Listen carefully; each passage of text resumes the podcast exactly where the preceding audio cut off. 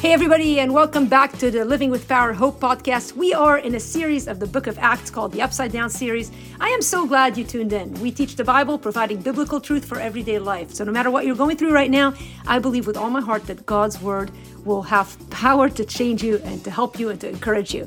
I love the Lord Jesus Christ. I am a physician by practice and also run a ministry of teaching the Bible and writing about God. You can find me at livingwithpower.org. Uh, in the meantime, I want you to sit back and listen up as we delve into the book of Acts and focus on God's word and ask the Lord to change us in every way that He needs to. Won't you do that with me? And if you haven't subscribed to this podcast, I hope you do so now. I hope you tell your friends about it. And I hope that you're finding these teachings useful for you. So let's listen up and see what God has for us today. Are you walking with the joy of the Lord? Are you leaping and praising God? And, and I know some of you, if you think like me, because I tend to be a little bit jaded and cynical, and I'd be like, well, but the guy, I mean, he was lame and now he walks, but me, my problems are still there. And I think the problem with us is that we don't have a clear understanding of what Jesus Christ has done for us. And, and, we are so focused on our circumstances and we are so focused on that thing that we think God will not change that we, we have lost sight of the fact that Jesus Christ has saved us from the domain of darkness and put us in the kingdom of his marvelous light. How long has it been since you reviewed what he's done in your life? I'm going to go there for a second, where it says, The Spirit of the Lord is upon me because He has anointed me to bring good news to the poor. He has sent me to bind up the brokenhearted, to proclaim liberty to the captives, and the opening of the prison to those who are bound. Then listen to this to, in verse 3 of Isaiah 61 to grant to those who mourn in Zion, to give them a beautiful headdress instead of ashes, the oil of gladness instead of mourning, and the garment of praise instead of the spirit of heaviness. Are, are you feeling heavy tonight about something? Eh, can I remind you that Christ has replaced that heaviness with his garment of praise? Do you need to remember a little bit what Christ has done for you? Can I read a few verses of Ephesians for you? Just reflecting on some of those verses before I came tonight. Listen to this. It says, And you, if you know Christ, if you've been healed by Christ, you were dead in the trespasses and sins in which you once walked. You were dead, following the course of this world, following the prince of the power of the air, the spirit that is now at work in the sons of disobedience, among whom we all once lived in the passions of our flesh, carrying out the desires of the body and the mind, and were by nature children of wrath like the rest of mankind. It says, But God, in verse 4, being rich in mercy, because of the great love with which He loved us, even when we were dead in our trespasses, made us alive together with Christ. Do you see it? By grace, you have been saved. And raised us up with Him and seated us with Him in the heavenly places in Christ Jesus. You are sitting in the heavenly places in Christ Jesus. You say, To me, I look like I'm sitting in the pit. Well, no, it's time for you to get out of that pit because you have been giving it's only a matter of time before you see that come to pass. But you are positionally in christ jesus. You have been accepted in the family of god. You are adopted romans 8 talks about that. And you say well well you don't understand. There's a lot of sin in my life and it's really i, I just i'm not in a place where i'm really good with god. But you understand that nothing can separate you from god, from christ. Romans 8 goes on to say that, that we are more than conquerors in those things. So for you, it may just be a matter of coming to repentance, and we're going to talk a little bit more about that in a few minutes. But, but do you see that joy returns when you understand what Christ has done for you? When you take your eyes off of your circumstances and off of your feelings and you fix them on the truth of the Word of God and what Christ has done for you. I got another email today. I love this. This is a friend who rarely, rarely emails me and asks for prayer. But she says this, please pray for me today. This woman has exemplifies the joy of the Lord. Do you know people like that? I call them old fashioned Christians. I grew up, I'm telling you, I grew up in West Beirut in the 70s. Do you understand? It was not a happy place to grow up. I mean, we never knew, there was many days where we had no electricity, and some of you know how that feels because of the times that we went through that uh, uh, with a hurricane, whatever it is, some kind of natural disaster hitting Chicago, but, but no bread, no gas.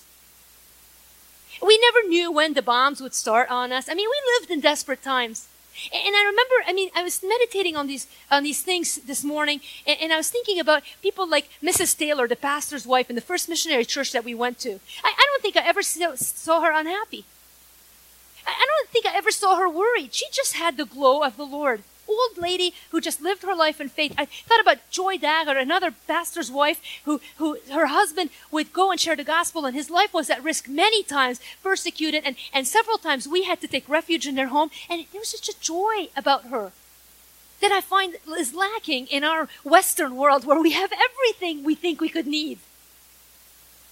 But this woman, she's one of those old fashioned Christians. She says, Please pray for me today as all seems confused to me but him. Did you get that sentence? As all seems confused but him. This has been a day of spiritual seeking and pain. Many tears and soul searching. Sometimes it is difficult to tell myself the truth because feelings are loud that resonates with me. Then she says this I'm so glad nothing about my salvation and my relationship with God is based on the tide of emotions, especially my emotions. There is no doubt that the Lord is challenging me to grow and to step out further on the limb of trust me. My whole life just seems to me, because I think that when we focus on feelings, it's just a seeming sense of experience, but I wonder how God sees it. So she looks at her life and says, It seems to me that this is happening, but then focus on, well, what do you think God is doing? Again, you look at the girl earlier in the hospital. She sees the problem medical bills that are accumulating, the asthma attack that's about to kill her, the CT scan with the, with the spots on it. But what is God seeing? He's seeing a moment of intervention where a respiratory therapist has been parking his car at Elgin, waiting for someone to share the good news with him, and now is coming to church and his life will be radically transformed. Every one of us should walk out of this room tonight walking and leaping and praising God. Is the joy of the Lord in your life? Write this third point down. When Christ heals you, everyone will see it. Because I know some of you, you're like, well, I'm joyful. I'm just not one of those people that shows joy. You know? Like we're city people. We don't like walk around. We're not like in the South where people walk around, oh, I'm so happy you're here. Give me a hug. We don't do that up here, do we?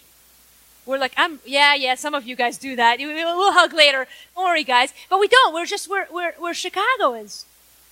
And so, so we're like, well, I'm happy, but you know, it's all like under.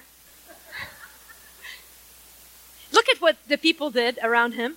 It says, and all the people saw him walking and praising God in verse 9 and, and, recognized him as the one who sat at the beautiful gate of the temple. There was no question who this guy was. It wasn't like, oh, now he's walking, I don't quite recognize him. No, they knew who this guy was. And they were filled with wonder and amazement at what had happened to him.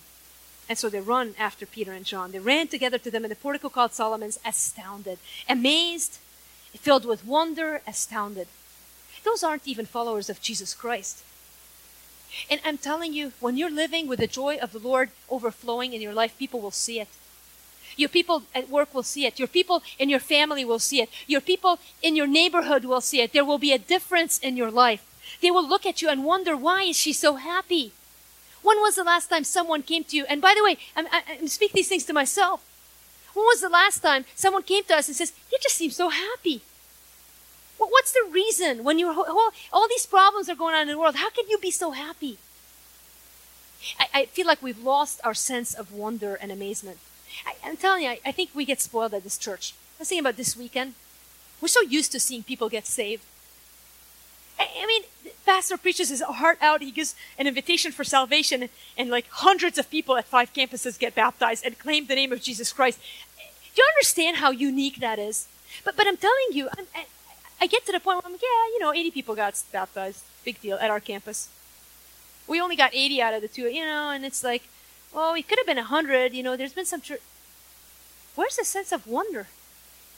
Do you understand that one person getting up and getting baptized is amazing? This person is standing up in front of our church saying, I will follow Jesus the rest of my life. I will turn my back on sin. I have embraced what Christ has done for me on the cross. I cannot do it on my own. I am relying on the blood sacrifice of Jesus Christ on the cross for my sin. That is amazing. Do we walk around with a sense of wonder and amazement over what Christ has done for us? Those of you who have, like me, grown up in Christian homes, been around churches for some time, are you amazed at what God is doing in your life? Everybody sees it. The disciples see it. The people around see it. Write this point down. Number four. When Christ heals you, the gospel is spread. When Christ sees you, the gospel is spread.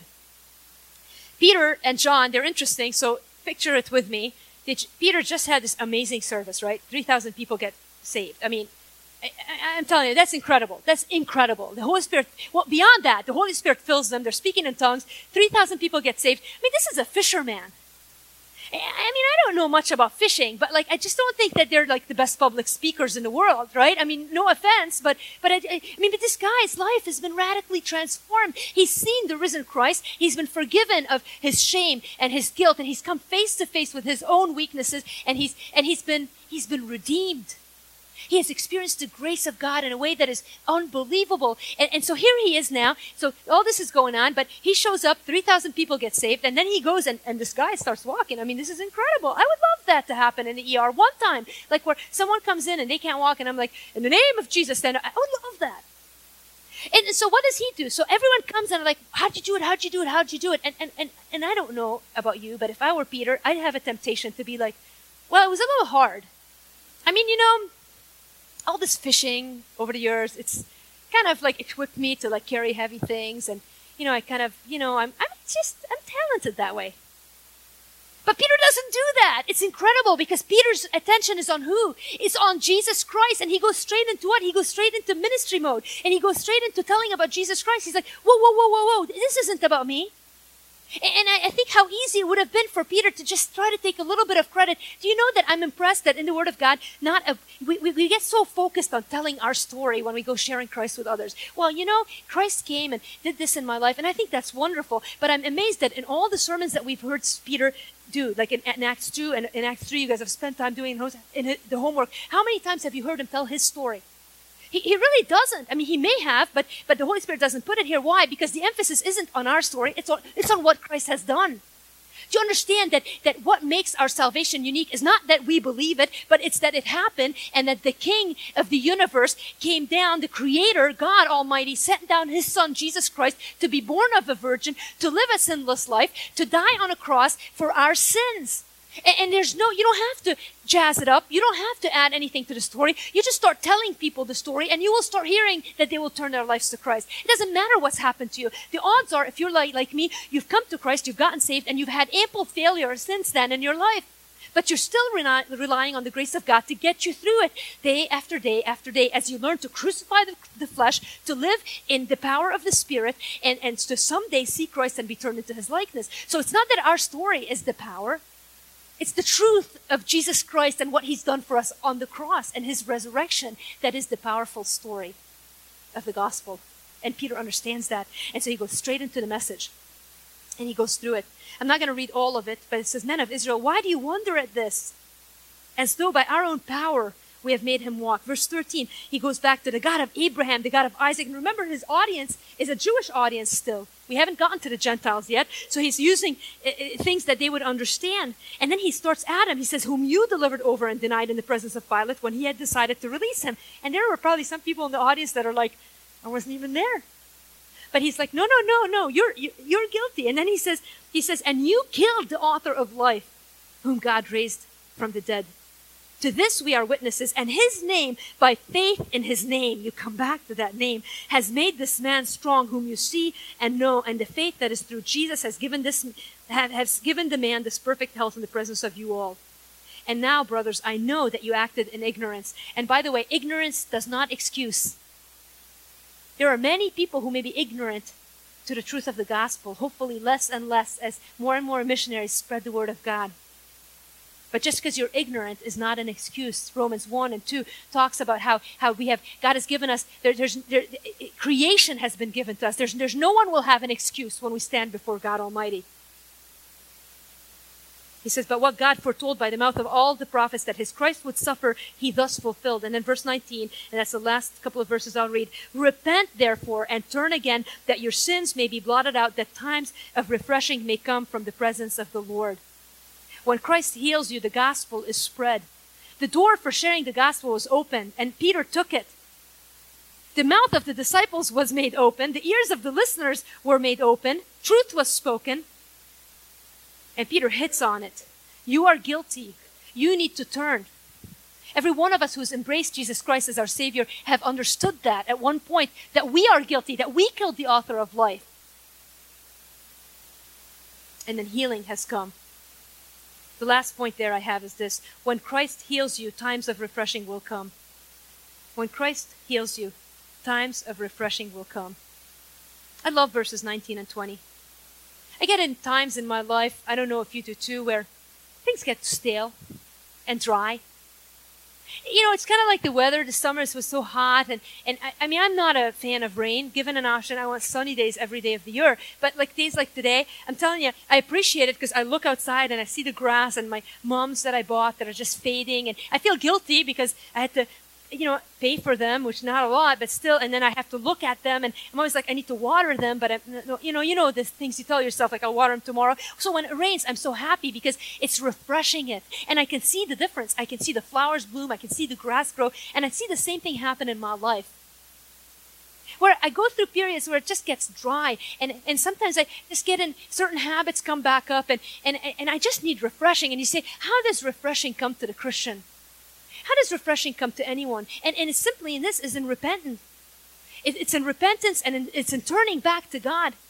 I, I, the word blotted out is a great word because because it's like and I think um, uh, every commentary I read about that talks about that and I think it's relevant but but in the old days they didn't write like we do. They would write on this parchment and it was kind of the words laid on top of the parchment so that if you were going to erase the words you would just wash them off. And when you wash them off there was no evidence of what was written. If we erase words in our modern day you can kind of always see what's written. Well it wasn't like that in the old days when, when this gospel when Acts was, was written when they were removed, those words, they were blotted out so you couldn't even see the words that were written. And that's the kind of forgiveness that God gives us. So many of you walk around with this guilt over your back. Like, like, has God really forgiven me? What I've done is really bad. Do you understand that His blood has blotted out your sin if you've turned to Him in salvation? Do you understand that? And even if you came to Christ and you continue to sin, it's awful because you're grieving the Lord and there has to be victory in your life. But you understand that Christ's blood has already forgiven you of these sins. But, but I think what we often have to do to get times of refreshing is to consider our lives again and to look at the attitudes of our heart and to look at the words of our mouth and to look at the actions that we, we do and, and to say, Lord, am I right with you? And, and I'm telling you, inevitably, time and again, when I felt those seasons of desert, it's because there's been some sin pattern in my life that God wants to rid me of.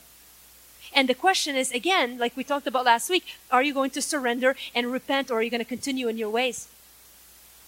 I thought about some verses in the Bible that uh, when I first think about restoring a relationship or, or this concept of repentance, two things came to mind. One is Psalms 51. Many of you know that Psalms with King da- with David, how he had done so many bad things. He had a, a robust relationship with the Lord, but at one point he took his eyes off the Lord and, and went after Bathsheba and thought that she would fulfill his, satisfy him, but he was wrong and he ended up with much sin in his life and consequences of sin. And there was a point in Psalms 51 where he had to turn, didn't he?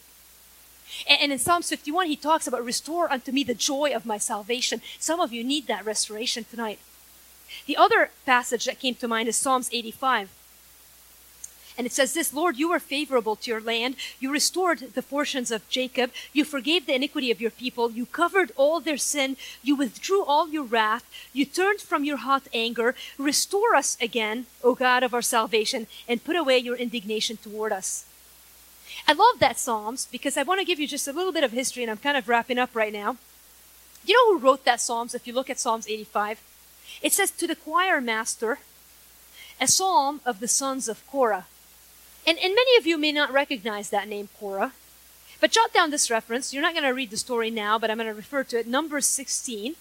In Numbers 16, there's a story about the sons of Korah and Moses. The sons of Korah were people that Christ, that God had given uh, uh, the job of manning the temple, of taking care of the temple, but it wasn't good enough for them. They challenged Moses. They took him on and they said, Moses, who do you think you are? You're not our leader. What do you, what makes you think you're so great? Well, Moses had just gotten them out of Egypt. I would think that they would have recognized the ten, you know, the ten plagues going through the Red Sea. Like there's ample evidence that Moses is the guy, but they still come against him. They question his authority. They, they attack him. And what happens? Moses is like devastated because he's poured his life for these people. They're thankless, thankless, thankless. And so God defends Moses. And in the story, when you go home, you're going to read it in Numbers 16. What happens? God says, I'm, I'm taking them out. All these sons of Korah. And, and Moses intercedes on their behalf. And all this to say that the earth opens up and swallows up the sons of Korah. I mean, they're eaten up, they're destroyed because of their sin. But God, in His mercy, saved some of their descendants. And you get to Psalms 85, and you hear these words Lord, you were favorable to your land. You restored the fortunes of Jacob. You forgave the iniquity of your people. You covered all their sin. You withdrew all your wrath. Will you not revive us again, that your people may rejoice in you? Hmm, by the sons of Korah. Do you feel like you're too bad for God? Like you've just done things that you're like, I mean, when I first came to Christ, like he granted me mercy, but but after a while, I don't know. I think I've run out of mercy. Do you understand that you're not beyond God's mercy? And, and for you tonight, if you're living in that state of sin and of separation from God and of feeling the weight of guilt, can I urge you to repent and turn to God that times of refreshing may come back? Hosea 6, and this is the last verse that I'll read, says this Come, Hosea 6, verse 1 says, Come, let us return to the Lord, for he has torn us that he may heal us. He has struck us down and he will bind us up. After two days he will revive us. On the third day he will raise us up that we may live before him. Let us know, let us press on to know the Lord. His going out is as sure as dawn. He will come to us as the showers, as the spring rains that water the earth. And if you're like me, you want that coming of the Lord in your lives. God wants to have that relationship with you. He wants you to turn to Him, He wants to heal you. Well, that's our teaching for today, and I'm so glad you checked in. And I pray that God is at work in your life even as you conclude this time in the Word. Hey, I can't wait to be back with you next week. In the meantime, know that you can download our app. It's called the Living with Power app, where you can access all teachings and resources at your fingertip. You can also spend some time on our website. It's the livingwithpower.org website, where you can also find out about our global work uh, we have a store that you can buy more resources on or download free studies. Hey, are you following me on Instagram? I show up daily trying to provide encouragement to you and a little tidbit of God's word in a world of social media. And if you are here for the first time, again, welcome. Thanks for being here. And if you've been here before, please come back again and subscribe to this podcast. But more importantly, just know that God loves you, He's for you, and I can't wait to be back with you next week.